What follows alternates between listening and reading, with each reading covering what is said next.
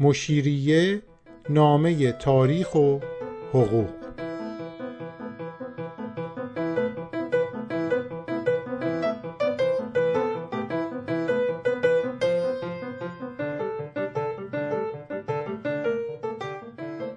قسمت اول از فصل دوم. این دفتر حکایت آغاز اعزام محصل به اروپا. قبل از اینکه فصل دوم رو شروع کنیم بذارین ببینیم تا اینجا داستان ما به کجا رسید. اگه یادتون باشه دسته اول محصلین توسط سر هارفورد جونز به لندن برده شدن حاجی بابا افشار و محمد کازم پسر نقاش باشی. اما محمد کازم در لندن بیمار شد و فوت کرد. حاجی بابا علا رقم همه مشکلاتی که داشت بالاخره خودش رو به مدرسه پزشکی سن جورج رسوند که یکی از مهمترین و مجهزترین دانشکده های پزشکی اون روز اروپا بود. اونجا شروع کرد به پزشکی خوندن دیگه لباس انگلیسی می پوشید به راحتی انگلیسی صحبت می کرد با مردم معاشرت می کرد به طور کلی جاگیر و پاگیر شده بود. رفته بود سر درس و مشقش و اوضاش رو شده بود. این وضعیت تا سال 1815 که میشه 1193 خورشیدی ادامه داشت. تا یه افسر انگلیسی به نام جوزف دارسی از هنگ توپخانه سلطنتی که فرمانده هیئت نظامی انگلستان در تبریز اون دوره بود لندن اونو خواسته بود که برگرده و اونم داشت آماده می‌کرد خودشو بارو بندیلش رو جمع می‌کرد که برگرده لندن. عباس میرزا اونو صدا زد گفت حالا که داری میری لندن یه تعداد محصل ایرانی رو با خودت ببر و ترتیب تحصیلاتشون رو اونجا بده. به همین سادگی. دقیقا تاریخ تکرار شد. با همون الگو با همون روش بی برنامه شلخته بی هیچ تدارکی. بی هیچ افق دیدی. بدون اینکه از گذشته درس بگیریم. همینطور یهویی یه فرصتی به وجود اومده حالا استفاده کنیم.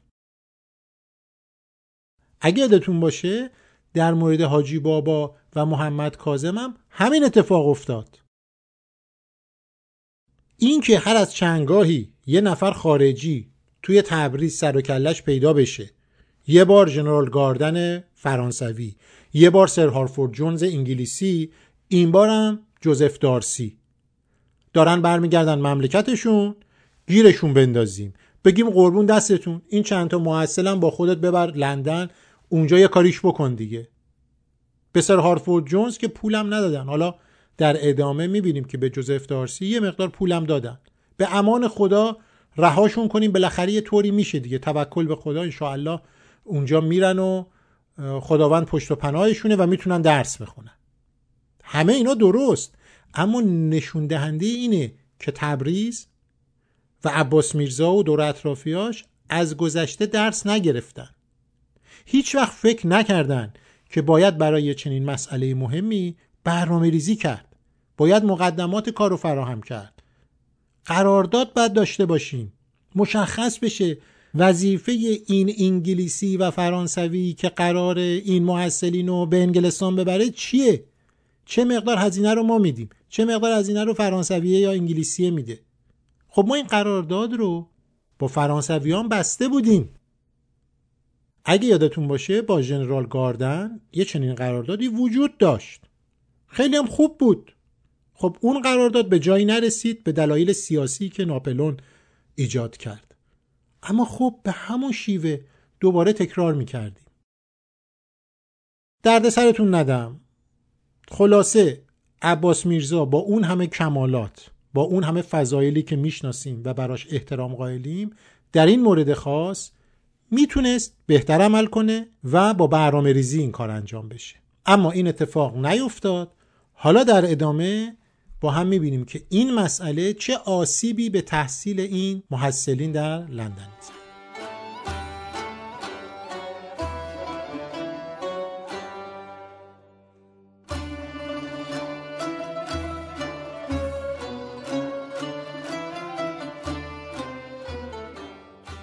خب صحبت از جوزف دارسی شد این جوزف دارسی کی بود؟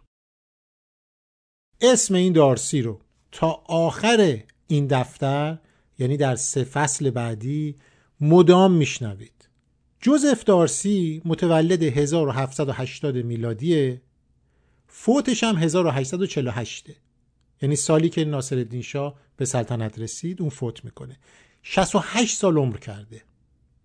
به قول میرزا صالح شیرازی تو 17 سالگی در میانه نظام رفته. مشق نظام کرده. یعنی وارد کالج های نظامی سلطنتی انگلستان شده.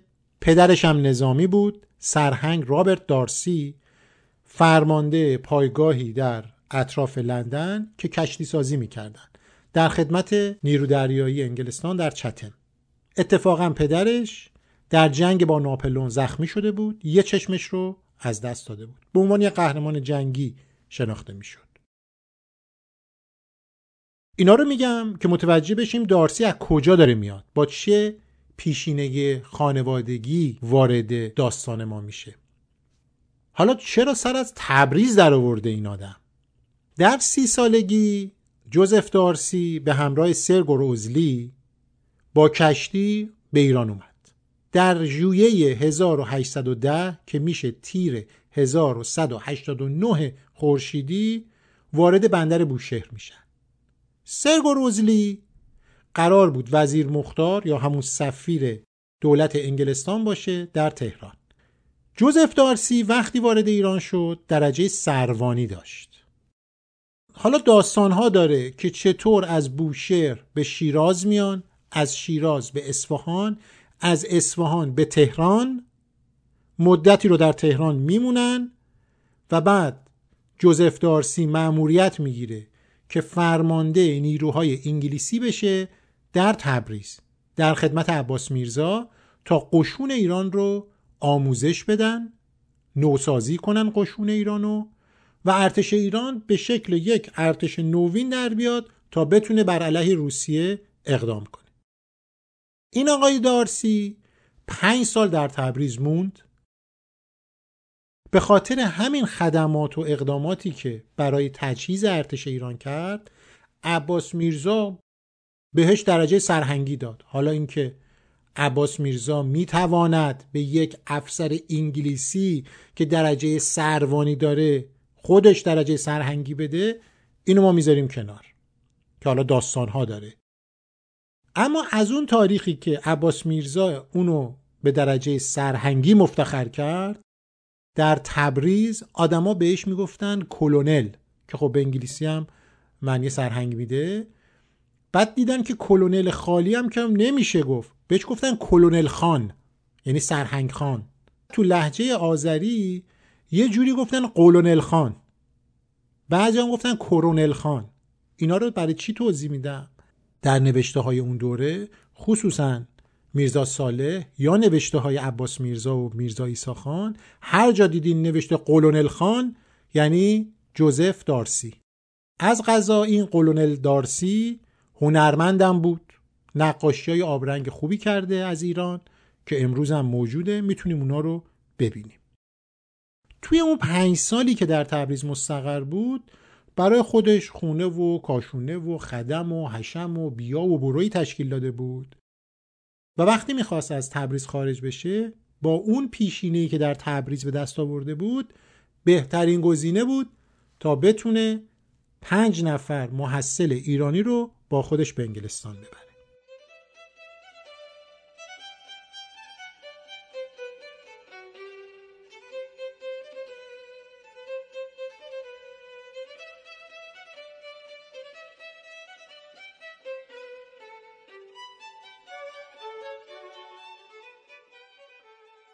بیاین در مورد شخصیت این آقای دارسی صحبت کنیم. حرف و حدیث خیلی زیاده که این آدم بد اخلاق بود خوش اخلاق بود مهربون بود نبود. رفتارش سلوکش خلقیاتش چیه؟ برای این کار می‌تونیم به دو منبع مهم مراجعه کنیم تا متوجه بشیم که این آقای دارسی چه جور موجودی بوده. منبع اول کتاب مرحوم دکتر محبوبی اردکانی به نام تاریخ مؤسسات تمدنی کتاب معتبریه. محبوبی اردکانی اونجا توضیح میده که یه نامه وجود داره از لورد اوکلند فرماندار کل هند درباره دارسی به یه نماینده دولت انگلستان که مقیم کابله. چون اون موقع دارسی در افغانستان مشغول به خدمت بود. نامه رو با هم بخونیم. من از حرکت ایشان و رفتار او یعنی جوزف دارسی در حرات فوق العاده در خشم و اوقات تلخ می باشم من هیچ راهی را در مقابل خود نمی بینم جز اینکه به کلی از ایشان صرف نظر کنم و نسبت به عملیات او کاملا معیوس باشم و او را منفصل کرده و برگردانم. یعنی اخراجش کنم. برای این کارهایی که کرده. بدقلیقی ها و بداخلاقی که تو این مدت کرده. چیزی که ما در افغانستان محتاج بدان می باشیم سکوت و آرامش است. ولی با نشان دادن اقتدار و قوت خیش.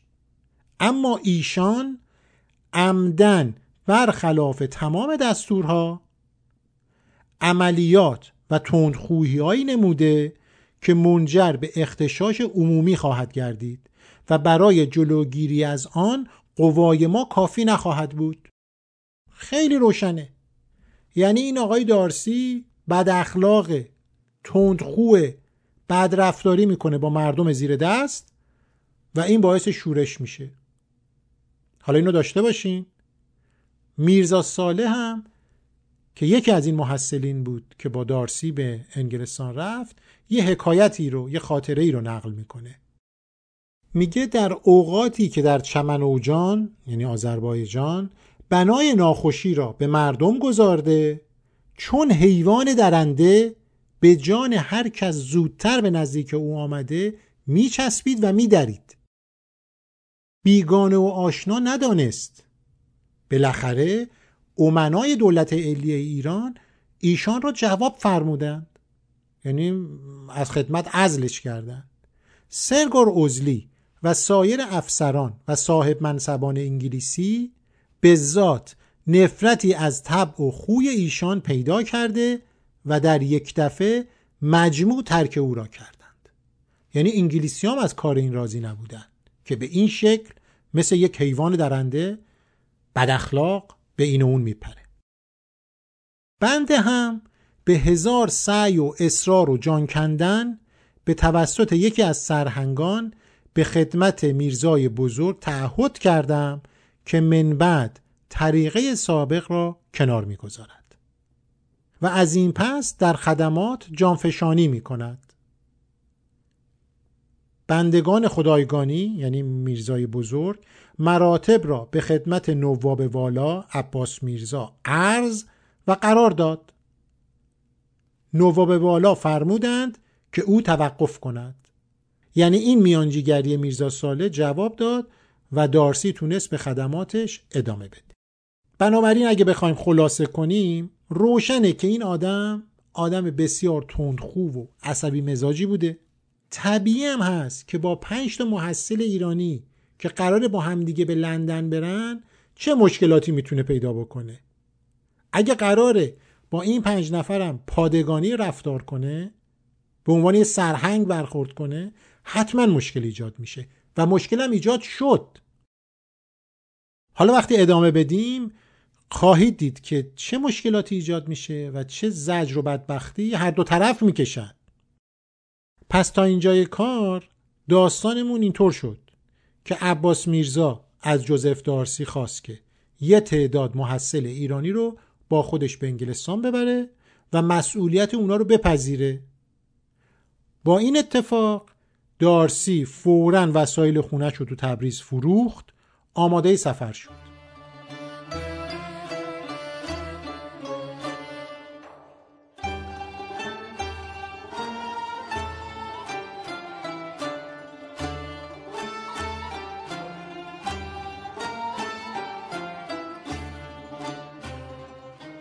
برگردیم تبریز ببینیم که پیشنهاد عباس میرزا به کجا رسید. کلونل دارسی در موقعیت سختی قرار گرفت. یه طرف احساس می‌کرد چطور می‌تونه چنین درخواستی رو از جانب ولیعت ایران در تبریز رد کنه؟ بگه نه من نمی‌تونم ببرم. از طرف دیگه هیچ اختیار و دستورالعملی در این زمینه از دولت یا فرمانده های نظامیش نداشت. توضیح هم قبلا دادیم. در اون دوران نه تلگراف بود نه تلفن بود نه وسایل امروزی بود. خیلی طول می‌کشید تا نامه بنویسی و بعد جواب بگیری. عباس میرزا اول گفت ده نفر رو ببر.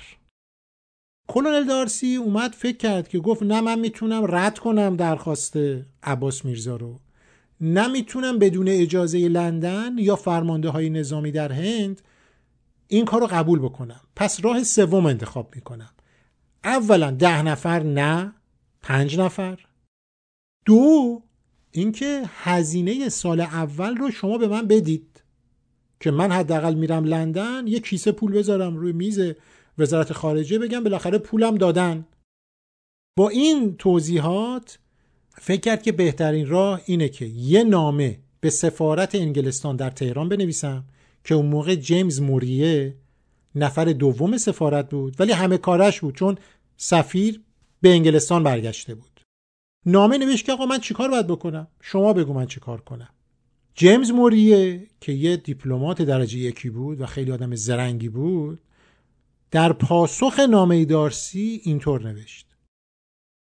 مادامی که لندن بر این توافق تایید نگذاشته باشد آن را باید امری خصوصی بین او یعنی دارسی و ولیعهد ایران تلقی کرد. یک جواب دیپلماتیک اما روشن یعنی اینکه من به عنوان مسئول سفارت در تهران هیچ گونه مسئولیتی قبول نمی کنم. هر قرار و مداری داری می‌ذاری خودتی و خودت. خود دانی فردا نری بگی که سفارت تهرانم تایید کردینو. نه یه توافق خصوصی بین تو و عباس میرزاست. دارسی گفت خیلی خب حالا دیگه چاره نیست می‌برم. اما پولو باید بگیرم دیگه از عباس میرزا. عباس میرزا بهش گفت خیلی خب پدر جان شما برو یه حساب کتابی بکن ببین که این پنج محصل در سال اول در لندن چقدر هزینه دارن؟ به من بگو. اونم رفت حساب کتاب کرد گفت پول تحصیلشون خورد و خوراکشون رفت آمدشون همه اینا رو اگه جمع بزنیم میشه 1200 پوند اون زمان. یعنی یه چیزی حدود 150 60 هزار دلار امروزی. بابت مخارج اولین سال اقامت این پنج محصل عباس میرزا این رقم رو قبول کرد. گفت باشه این 1200 پوند خدمت شما. کلونل دارسی هم خیلی خوشحال شد. گفت خیلی خوب من این پول رو برمیدارم می‌برم و دولت انگلستان رو راضی می‌کنم. اما از وقتی که از ایران خارج شد تا به لندن برسه خیلی زود متوجه شد رقم کافی نیست و حالا باید درگیر با وزارت خارجه هم بشه. چون وزارت خارجه قطعا میگه این پولی که تو آوردی پول کافی نیست. حالا در ادامه خواهیم دید که این مسئله چه مشکلاتی ایجاد می‌کنه. اما یه پرانتز اینجا من باز کنم برای اینکه این مسئله نیمه تمام اینجا نمونه. اگه یادتون باشه تو قسمت های قبلی توضیح دادم. لورد کسل ری جایگزین لورد وزلی شده بود در وزارت خارجه. سر هارفورد جونز در مورد این لورد کسل ری اینطوری گفته. هر کاری دلش می‌خواست می‌کرد. اخلاق و رفتاری خشن و ناپسند داشت و اطلاعاتش در مورد ایران به اندازه گربه خانگی من بود. یعنی از ایران هیچی نمی‌فهمید. اخلاقش هم خیلی خشن و بد بود. و در تاریخ انگلستان اگه آدم بخونه متوجه میشه که همه این حرفا درسته در مورد لورد کسل ری این وزیر خارجه جدید تا یک سال و نیم بعد که این پنج نفر به انگلستان رسیدن قبول نکرد که مخارج اونا رو بده. زیر بار نرفت. گفت آقای دارسی اشتباه کردی. 1200 پوند گرفتی و حالا ما هم به عنوان دولت انگلستان یه پنی بهت نمیدیم. خودت می‌دونی. تا بالاخره اتفاقاتی افتاد و مسائلی پیش اومد که توضیح خواهم داد بالاخره این لرد بد اخلاق قبول می‌کنه که مخارج این پنج نفر رو در انگلستان بده. نکته اینجاست که از طرف ایران دیگه هیچ پولی به انگلستان نرسید. این پنج محصل مثل پنج تا یتیم در لندن آواره و سرگردون بودن. پولشون هم تموم شده بود و داستان ها داریم حالا با هم که خواهیم دید.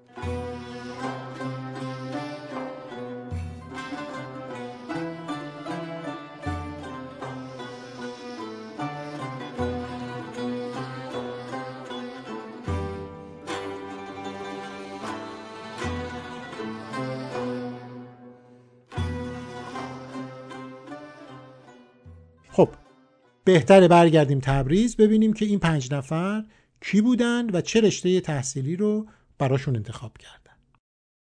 در مورد انتخاب این پنج نفر اختلاف نظر وجود داره. اما هر فرایندی که طی شده باشه و هر کسی که این پنج نفر رو انتخاب کرده باشه مهم اینه که این پنج نفر همشون در تبریز بودن. در دارالسلطنه تبریز خدمت می‌کردن. از هیچ جای ایران محصلی انتخاب نشد. همونا که دم دست بودن انتخاب شدن و اعزام شدن. برای اینکه ببینیم این پنج نفر کی هستن و قرار چه رشته تحصیلی رو در لندن بخونن یه نامه وجود داره از کلونل دارسی به جیمز موریه. قبل از اینکه از تبریز حرکت کنن یه نامه می نویسه و توضیح میده. اینطور میگه والا حضرت ولیعهد چون دید که مقدمات سفر من فراهم آمده است و آزم انگلستانم از من درخواست نمودند که تعدادی جوان ایرانی را برای تحصیل با خود به انگلستان ببرم و خرج سفر و مخارج کافی برای یک سال ایشان را نیز به من داده است. اسامی این پنج نفر از این قرار است. میرزا رضا برای مهندس توپخانه میرزا جعفر برای تب میرزا جعفر برای مهندسی. پس ما دو میرزا جعفر داریم. یکی برای تب یکی برای مهندسی. میرزا صالح برای فرا گرفتن السنه یعنی لسانها زبان خارجی بخونه. و استاد محمد علی آهنگر برای قفل و کلیدسازی. خب کاملا روشن و مشخصه. پنج نفرن و چی باید بخونن؟ اسامیشون هم اومده. با این نامه ما می‌تونیم سراغ این پنج نفر بریم ببینیم کی هستن پیشینه خانوادگیشون چیه چرا انتخاب شدن و یه معرفی کوتاه اولیه رو با هم داشته باشیم. اما قبل از اینکه شروع کنم همونطور که متوجه شدین ما دو جعفر داریم اینجا. یه میرزا سید جعفر حسینیه که بعدا مهندس باشی شد. و عنوان مشیر و دولر هم داشت. قرار بود مهندسی بخونه. یه میرزا جعفر هم داریم که قراره بره تب بخونه. اینا رو نباید با هم دیگه قاطی کنیم. پس بذارین با همین میرزا سید جعفر خان شروع کنیم که قرار مهندسی بخونه. میرزا سید جعفر پسر میرزا محمد تقیه که این محمد تقی فرماندار کل تبریزه. این محمد تقی که پدر سید جعفرم هست با میرزای بزرگ یعنی میرزا ایسا خان قایم مقام پسرمو بودن. همگی هم اهل فرهان بودن. اجداد این میرزا جعفرم مثل میرزا ایسا خان قایم مقام نسلا در نسل در خدمت شاههای صفوی و زندیه بودند یعنی جز طبقه بالای جامعه بودن. اهل سواد بودن. کارهای اداری انجام می‌دادن. این پرانتزم اینجا باز کنم. قبلا هم توضیح دادم. بعد از اینکه کریم خان زند فوت می‌کنه و لطفعلی خان هم دچار مشکل میشه به دستور آقا محمد خان قاجار کل خانواده های فرهیخته فرهان که همین خانواده سید جعفر خودمونم که الان داریم در موردش صحبت می‌کنیم میرزا ایسا خان قایم مقام فرهانی و خیلی خانواده های دیگه از عراق کوچ داده میشن به تبریز. و اونجا میشن جزء صاحب منصبا و بزرگان تبریز. دولت رو اینا در دست می‌گیرن. خب طبیعی هم بود. وقتی میرزا ایسا خان میشه نفر اول حکومت در تبریز پسرموش هم با خودش میاره. قبلا در مورد تبریز که چه جای مهمی بود؟ جایی بود که افکار نو در اونجا نوزج و نمو پیدا کرد. به وجود اومد. مدرنیته ایران جرقه هاش در تبریز زده شد. حالا این میرزا جعفر بنابراین در یک چنین خانواده فرهیختهی به دنیا اومد. تحصیلات مقدماتی عربی و ادبی و مختصری از علوم جدیده رو زیر نظر پدرش میرزای بزرگ و میرزا ابوالقاسم خان قائم مقام فرهانی در تبریز یاد گرفت. وقتی اعزام شد حدودا 25 سال داشت. تو متون انگلیسی به این میرزا جعفر میگن میرزا جعفر حسینی. فکر کردن فامیلیش حسینیه. در صورتی که چون سید بوده بهش می‌گفتن حسینی. پس حواسمون باشه که وقتی میگن میرزا جعفر حسینی منظور همین میرزا جعفری که الان با هم صحبت کردیم. حالا چه کسی اونو انتخاب کرد؟ می‌تونیم بگیم بر اساس سفرنامه میرزا ساله این انتخاب توسط کلونل دارسی انجام شده. چون کلونل دارسی به خوبی میرزا جعفر رو میشناخت در تبریز. باهاش رفت و آمد داشت. انتخابش و رشته تحصیلیش هم بر اساس هوش و سوادی که داشت انتخاب شد. اسم میرزا جعفر میره تو لیست محصلین اعزامی. اما گفتم یه میرزا جعفر دیگه هم داریم. به نام میرزا جعفر طبیب که قراره بره پزشکی بخونه. از پیشینه این میرزا جعفر در تاریخ ایران صحبتی نشده یا حداقل من پیدا نکردم که کی بوده چی بوده چجوری سر از تبریز در آورده؟ اما یه مسئله کاملا روشنه و اون این که نمی‌تونسته آدم معمولی باشه. حتما باید از خانواده های فرهیخته صاحب نام تبریز بوده باشه تا برای این اعزام انتخاب بشه. ما چیزی در مورد میرزا جعفر نمی‌دونیم.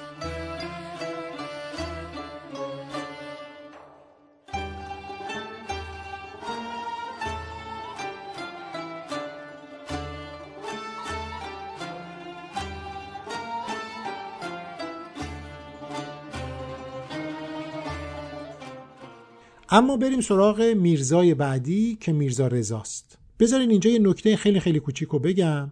ما در این گروه دو مهندس باشی داریم. یعنی بعدا لقبشون میشه مهندس باشی. یکی میرزا جعفر حسینیه که شناختیم. یکم میرزا رزاست که اونم مهندس باشی میشه. میرزا رضای مهندس باشی در تبریز متولد میشه. پدرش در تبریز کارهای دیوانی و مصوفیگری می‌کرده. یعنی کارهای دولتی و مالیاتی انجام می‌داده. تو بعضی از نوشته هایی که از دوره قاجار باقی مونده میرزا رضا قبل از اینکه اعزام بشه عنوان مهندسی رو داشته. یعنی بهش می‌گفتن مهندس. معموریت هم انجام داده. حتی در جریان انعقاد معاهده گلستان بعد از دور اول جنگ ایران و روس با انگلیسی ها کار می‌کرده. در کتاب سر دنیس رایت ایرانی ها در میان انگلیسی ها برای این میرزا رضا از کلمه کاپیتان توپخانه استفاده شده قبل از اعزام.